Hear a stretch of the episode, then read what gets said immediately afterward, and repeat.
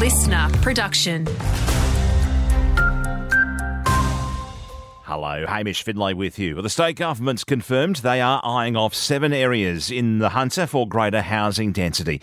The wider plan is for 138,000 new homes across the state within 400 metres of railway stations or other transport hubs. The plan effectively overrules council planning rules in those areas.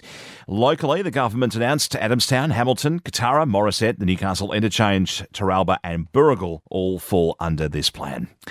Another very busy month for local marine rescue crews. Of the state's 293 jobs, 99 of them were for the Hunter Central Coast. That's the most of any other region. 10% of them were for capsized or grounded vessels. But nearly 70% of all jobs were avoidable with fuel or flat battery issues. The state's local courts have been pretty busy lately. A new report by the Bureau of Crime Stats shows 140,000 cases were finalised last financial year. That is well above pre pandemic levels.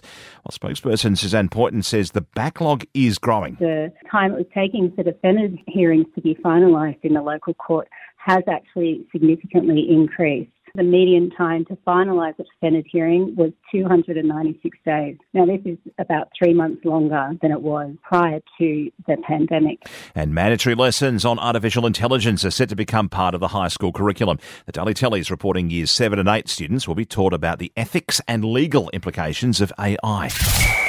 Updating sport, key Jets weapon Reno Piscopo admits his recovery from a calf injury has been pretty tough. Apart from a brief run on against City, the fiery midfielder has been working on fitness since he was benched midway through last season.